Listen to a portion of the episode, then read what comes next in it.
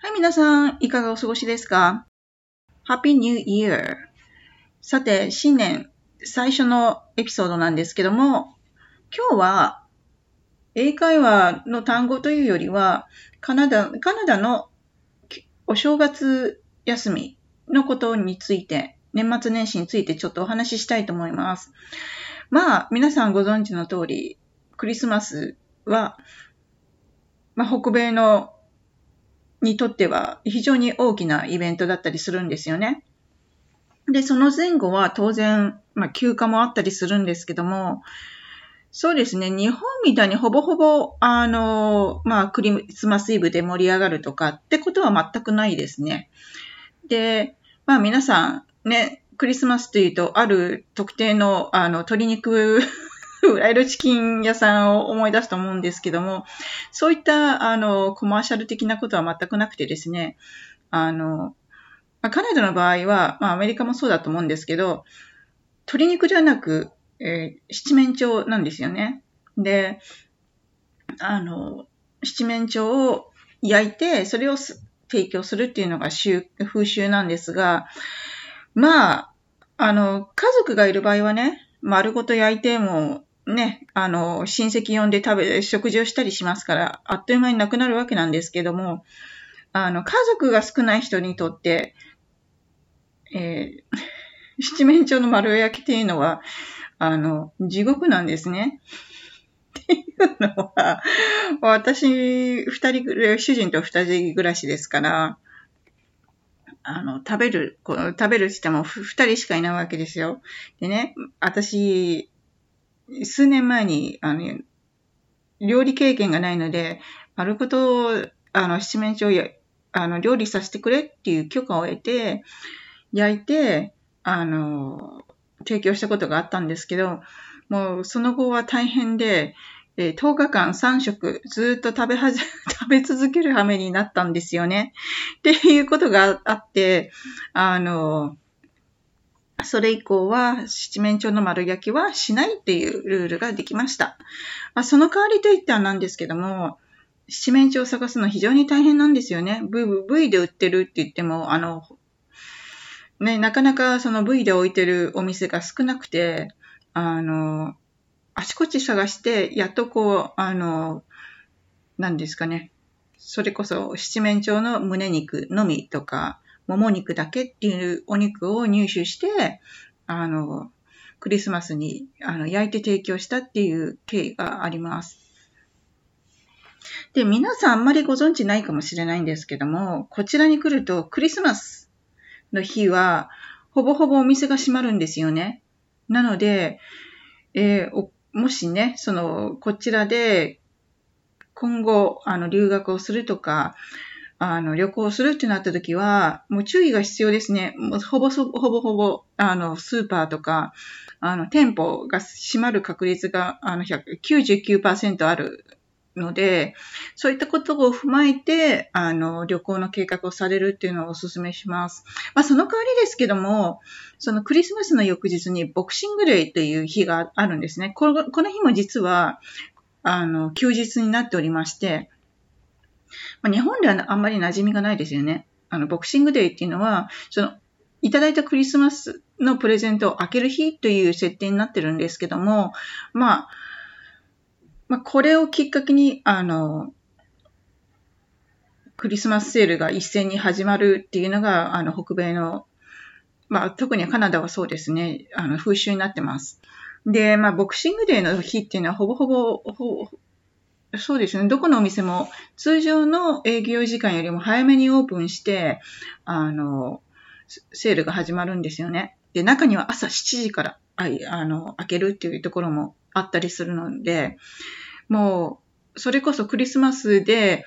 あの、七面鳥を食べて、寝て、その、その次の日には早、朝早起きして、そのお店に並ぶみたいなことが結構当たり前になってます。それくらいやはりボクシングデーっていうのは、お買い得な商品とかが、あの、いっぱい目白押しなんですよね。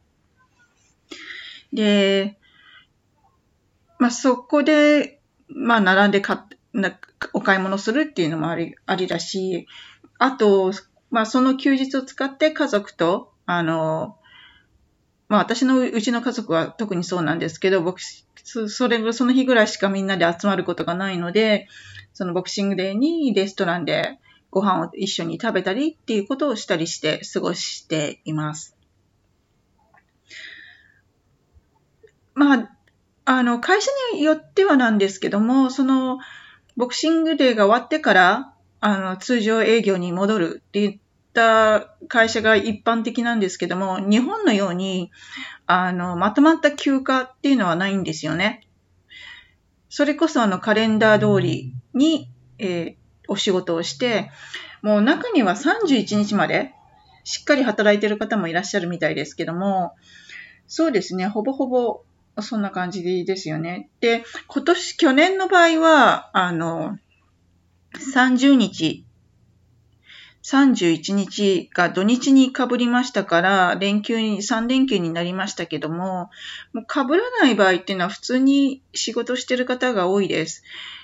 で、やっぱりね、そうは言っても、あの、働きたくないなって方は、あの、休暇を、まとまった休暇を取って働いてらっしゃるって方もいますし、まあ、コロナ以降はリモートで働いてる方もいますから、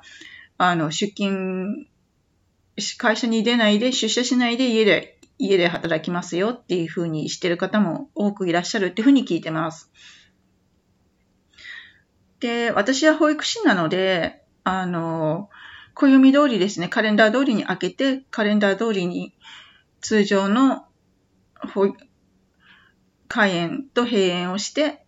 過ごしてました。で、新年なんですけども、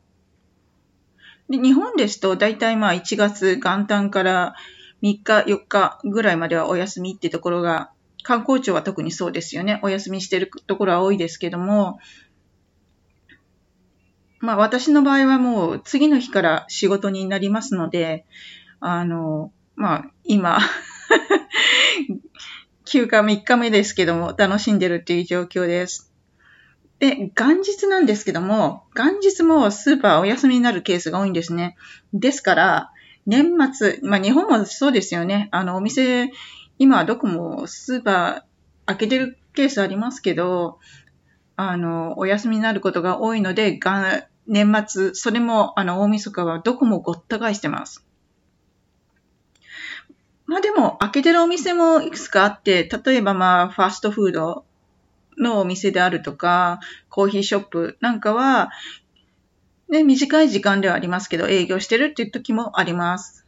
あと、スーパーも場所に、あの、フランチャイズしてる大きなスーパーなんかは、まあ、短い時間ですね。4時間、5時間だけ開けてるっていうところもあったりします。まあ、でも、通常の営業とはやっぱり違うので、やはり必要なものを買うっていうのであれば、年末に買っておくっていうのがいいでしょうね。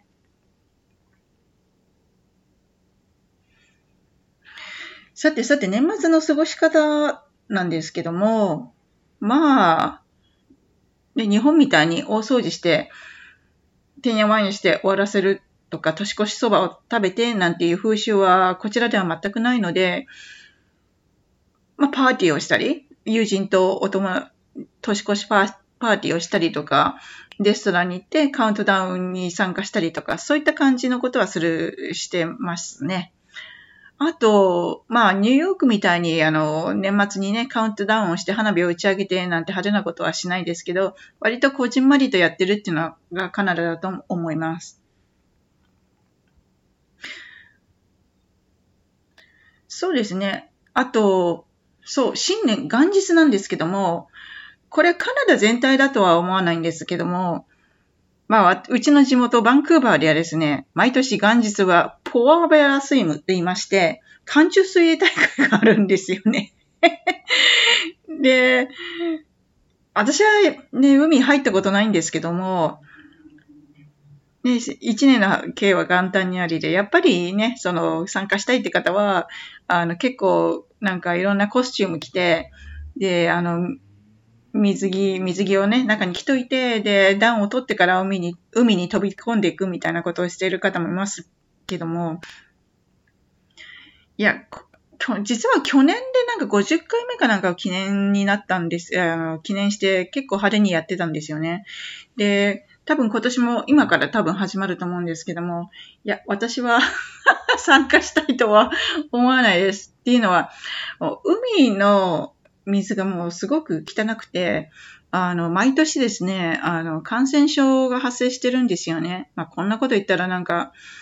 ね、あの、海のイメージ下げちゃうんですけど、ただやっぱりね、あの、病気になりたくないので、海には近寄って足、くるぶしぐらいまで使ったりはしますけども、それ以上は私は浸からないようにしてますね。はい。まあでもね、あの、もうちょっと奥のね、方に泳いでいったりする、あ見ていったりすると、あの、バンクーバーの自然のことをいろいろ知れて面白いんですよね。例えば、時々あの、アザラシがあの出没したり、ラッコが顔を出したりとかね。そんなところも見れたりするので、あの、バンクーバーの、特にスタンレーパークの、何でしたっけ？歩道、海沿いのあの散歩コースは、ウォーキングコースはすごくおすすめです。もしね、チャンスがあったら、ぜひ、あの、そちらにも足を運んでいただきたいなと思います。本当に、あの、住んでる空間と自然が本当にすぐ目の前にあるっていうのがバンクーバーの魅力だと思うんですよね。で、まあ、特にね、あの、スタンレーパークは、あの、名所になってますから、あの、ぜひぜひ、あの、足を運んでいただきたいと思います。で、ね、時間たくさんとって、こうね、自然と一体になってもらうっていう経験をしていただきたいなと思うんですよね。で、この散歩コースはそのスタンレーパークのこの海沿いをぐるっと一回りできるコースになってまして、え、あの、歩くだけではなくてジョギングしたり、あと、自転車をね、レンタルして一回りするってこともできます。で車でもね、行けないことはないんですけども、ただやはり、あの、一回りするコースっていうのは、あの、車で行くコースっていうのは決まってまして、あの、山をね、ぐわっと登ってって降りるみたいな感じになってるんですよね。で、それがね、あの、逆方向には行けなくて、なんか すごい地元の話になっちゃうんですけど、なんかね、福島のサザエ堂みたいなね、会津のサザエ堂みたいな通路で、こう、行った来た、一度来た道を同じように辿って帰るっていうルートではないんですよね。そんな感じになってます。で、あ、あそうだ、これは大事なことなので伝えておかなきゃいけないんですけど、あの、トレイルっていう、あの、ちょっとね、脇道にそれたこう山道ルートがあるんですけども、あの、特にね、女性は一人で行かないようにしましょうっていうのは、ホームレスが住んで、最近ね、やっぱりね、あの、コロナのせいもあって、ホームレスが増えてるんですよね。で、そういうあの公園にね、野宿してるホームレスが増えてて、犯罪も増えてるんです。なので、ぱり見慣れない土地、見慣れない場所に行く場合は、人の、人、人気の多いところを選んでいくようにしてくださいね。本当にあの地元の人でも、トレイルは女性でもなるべく行かないようにっていうことを喚起してるので、やはり、あの、自分で自分の身の安全を守るということはとても大切なことです。はい。というわけで、まあ、こんな ざ、ざっくばらにこんなことをお話しさせていただきましたが、はい。というわけで、カナダのお正月の過ごし方をあのお届けしました。さて、あの、次回からは通常の今まで通りに、またね、あの、ネイティブの人がよく使うフレーズであるとか、私自身が失敗した経験を踏まえたフレーズであるとか、あと、うちの旦那がよく使ってるフレーズとかね、そんなことを、あの、どしどし上げていけたらいいなというふうに思ってます。はい。今年もよろしくお願いします。それではまた、今日はこれまで。Have a wonderful day! Bye bye!